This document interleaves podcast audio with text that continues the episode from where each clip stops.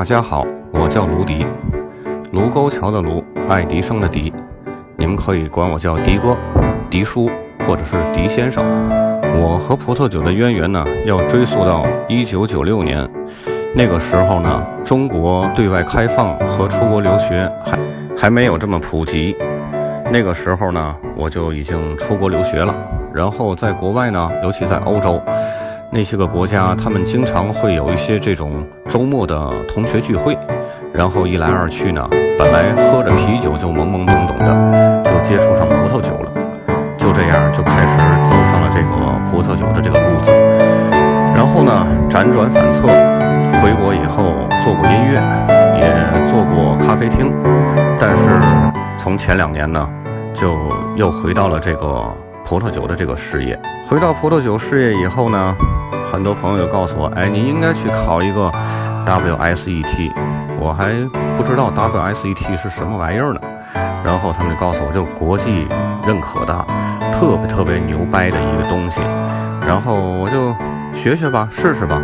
哎，结果命挺好，然后让我三个月就拿下了这个高级品酒师的资格证。我是直接跳过了二级，直接考了三级。从今天开始呢。每礼拜二、四、五会有三个不同主题的葡萄酒板块。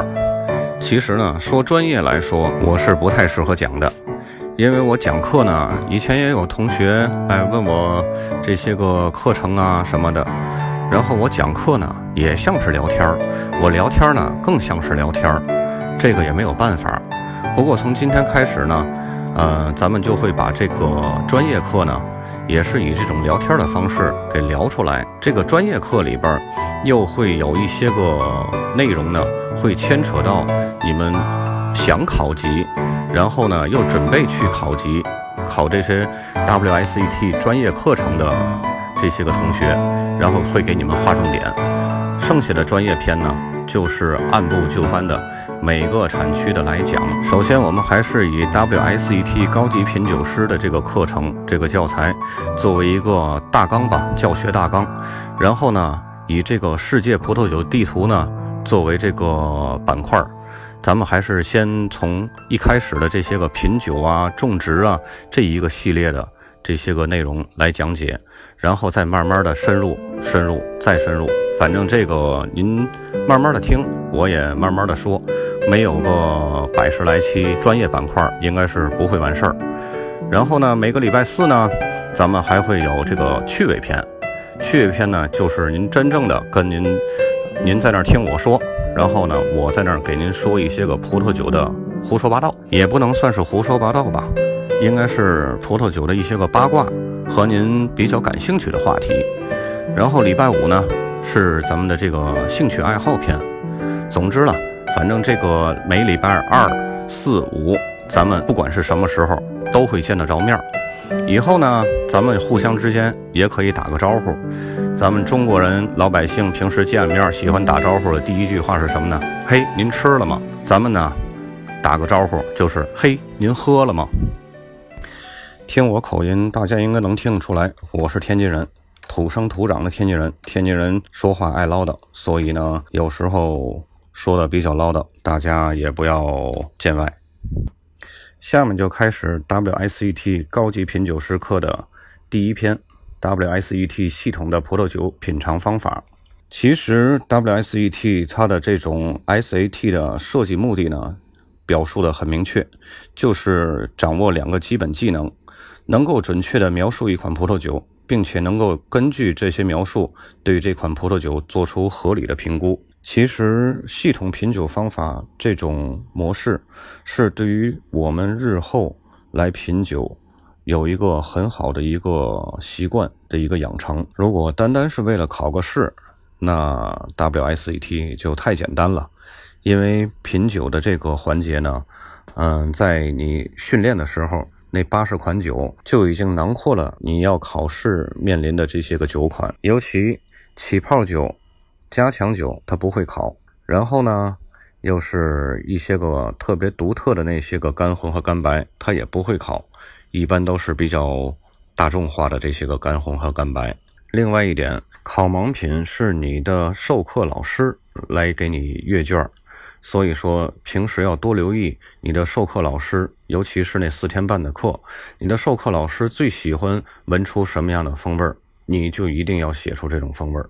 就好像我的老师当年他特别喜欢写出那种蘑菇味儿，他闻着哪一款干红，只要有三类香气的，都会有蘑菇味儿。那么到最后，我肯定写个蘑菇味儿，不会有差，肯定是有一分的。另外，在这个 SAT 卡片的这个右栏当中呢，有很多的这种带横杠的这种选择性的东西，包括它的颜色呀，包括它的香味浓度、香气特征，包括它的酸度、单宁、酒精度，一定要选择其中一个来描述这款葡萄酒，千万不能模棱两可，宁可选错，也不能选多了。如果选错了呢？这个是在比方说宝石红色和石榴红色的边界，然后如果阅卷人呢，他认为这个哎选哪个都可以，然后都是在合理的描述，那么选这两个其中之一都是正确的。如果你要选多了，那肯定的就是没有分了。然后在考试的当中呢，最好使用 SAT 给出的这些个专用词汇，因为说白了，这个不是考作文。不需要写什么优雅的这些个酒瓶的评论词。其实，在 WSET 三级比二级多了什么呢？就是按照这种低、中、高，然后只不过三级呢给它细化了，分为五个等级。中呢，把以前的那个二级的中又分为中减和中加，一共是达到了五个等级。另外呢，在盲品训练的时候，一定要准备好充足的水。并不仅仅是漱口用，更要防止口腔脱水而做出错误的判断。在四天半的八十多款酒的盲品训练中，唾液消耗是一个最大的消耗。说完以上呢，咱们开始系统的学习品酒。第一项，视觉的观。视觉的观里边，第一点就是清澈度。清澈度它只分了两个等级，就是清澈和浑浊。一般盲品训练和考试呢都不会用浑浊的，因为浑浊的话，他怕给你喝坏了，都肯定是清澈的酒。第二个颜色的深度呢，就是你把这个酒杯倾斜四十五度角，然后呢看它从中间到边缘的这个色差。一般干白呢就是由水白色边缘，就是这种白葡萄酒呢就是为淡。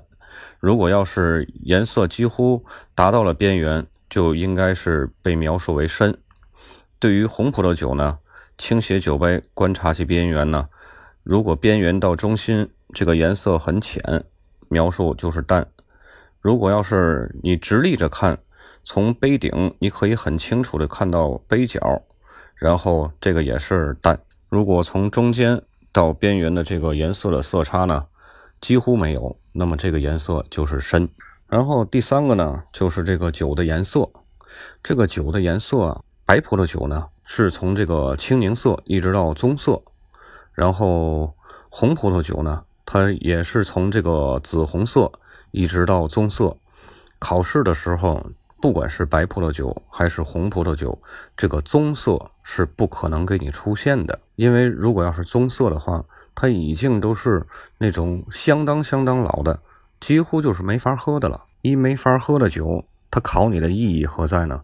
是不可能有的。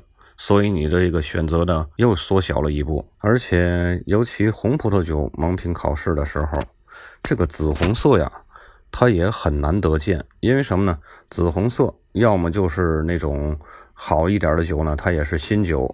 这样子呢，他也不会拿出来给你品尝，因为他那个风味啊，什么一系列的还都没有发挥出来呢。如果要是一餐酒的话，他更没有考的必要。谁考盲品他会考一 VCE 餐酒啊？只有餐酒新的，它会是这种紫红色。具体的这个颜色啊，在这说也都很泛泛，我可以在里面有一个详情栏里边。你们可以看我为你们截下来的这个每种颜色的这个图样，然后你们可以喝的时候对照着用。第四呢，就是其他观察，在葡萄酒呢，它有的时候咱们俗称的就是这种挂杯度。这个挂杯度呢，其实行话里边它叫酒腿，也被叫这个酒类。它这个甜度高和酒精度高的酒啊，更粘稠，酒腿更厚，而且更持久，它留下来的那个速度呢更缓慢。这一条可以作为就是咱们尝这个酒的，以后会讲到这个味觉的尝的这个尝这个酒的时候，这个甜度和酒精度的一个辅助参考。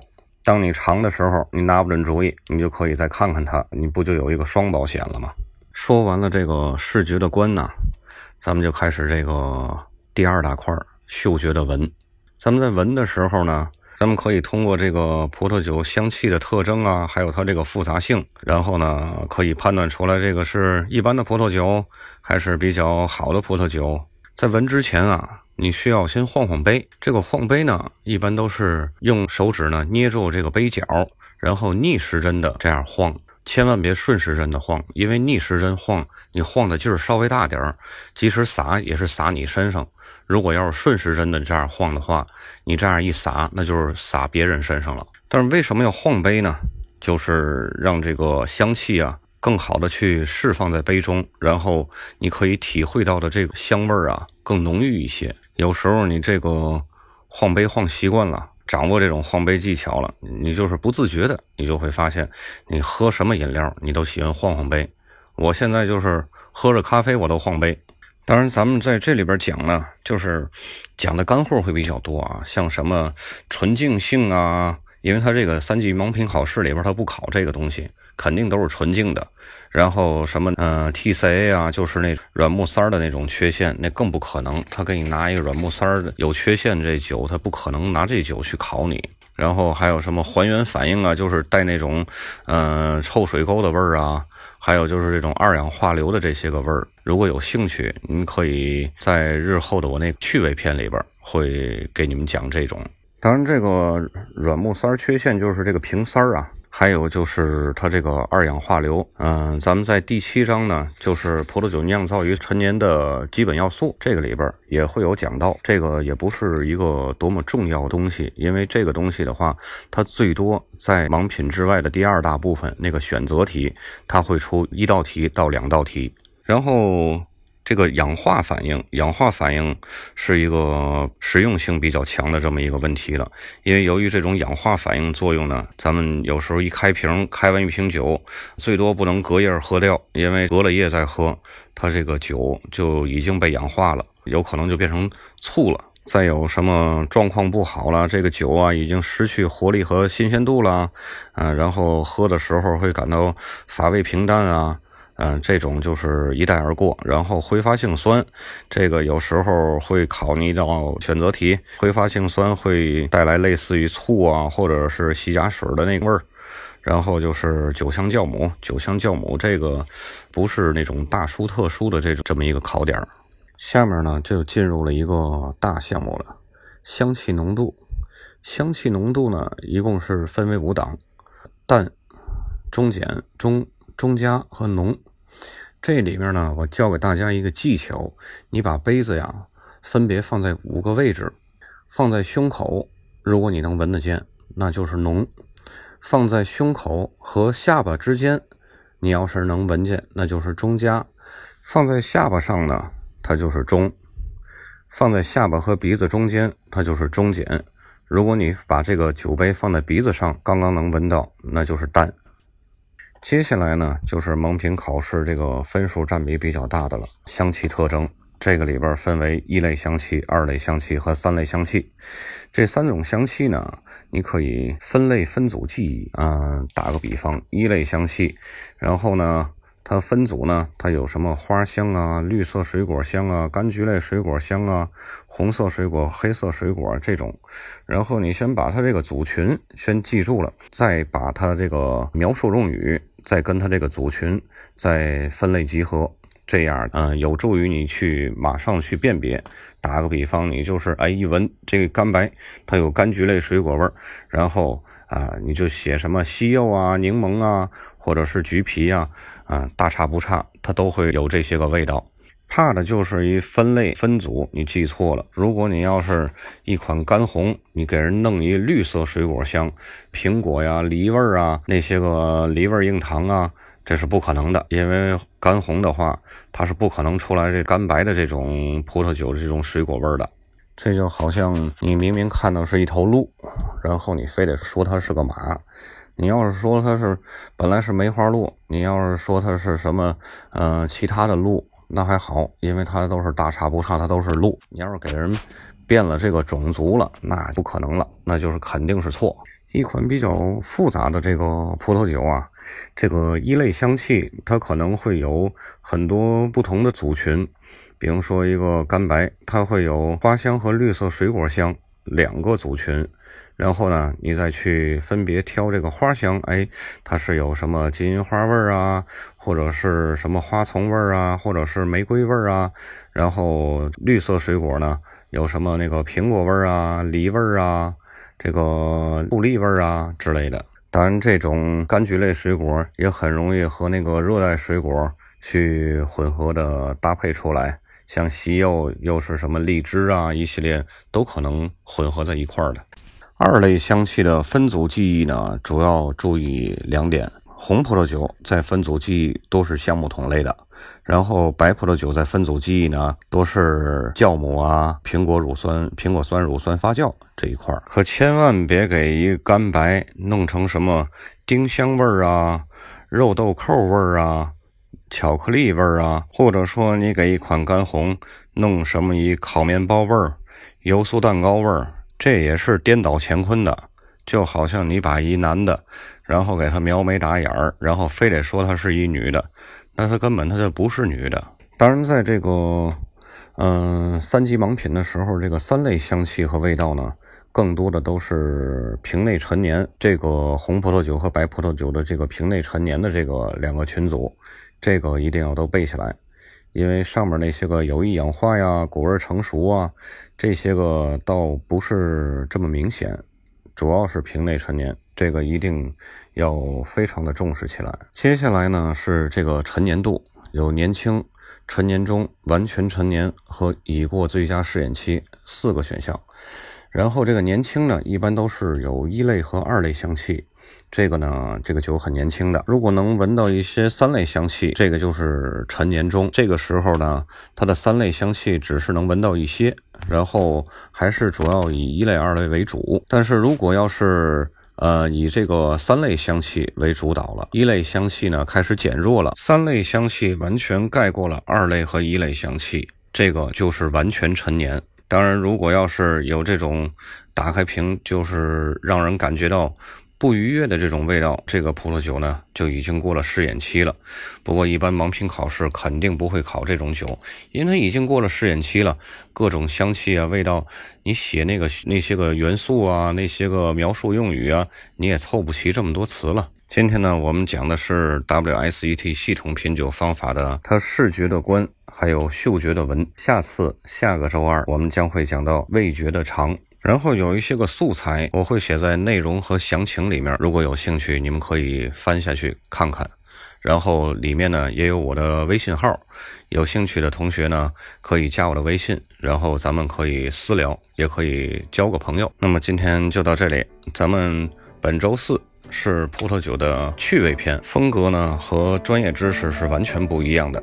它里边有更多的闲谈，有更多的葡萄酒的八卦，有更多的这些个不是为了考级的朋友呢，可以听听那个，呃，纯属是娱乐，但是真的让你长见识。千万别忘记礼拜四咱们见面要互相问一句：您喝了吗？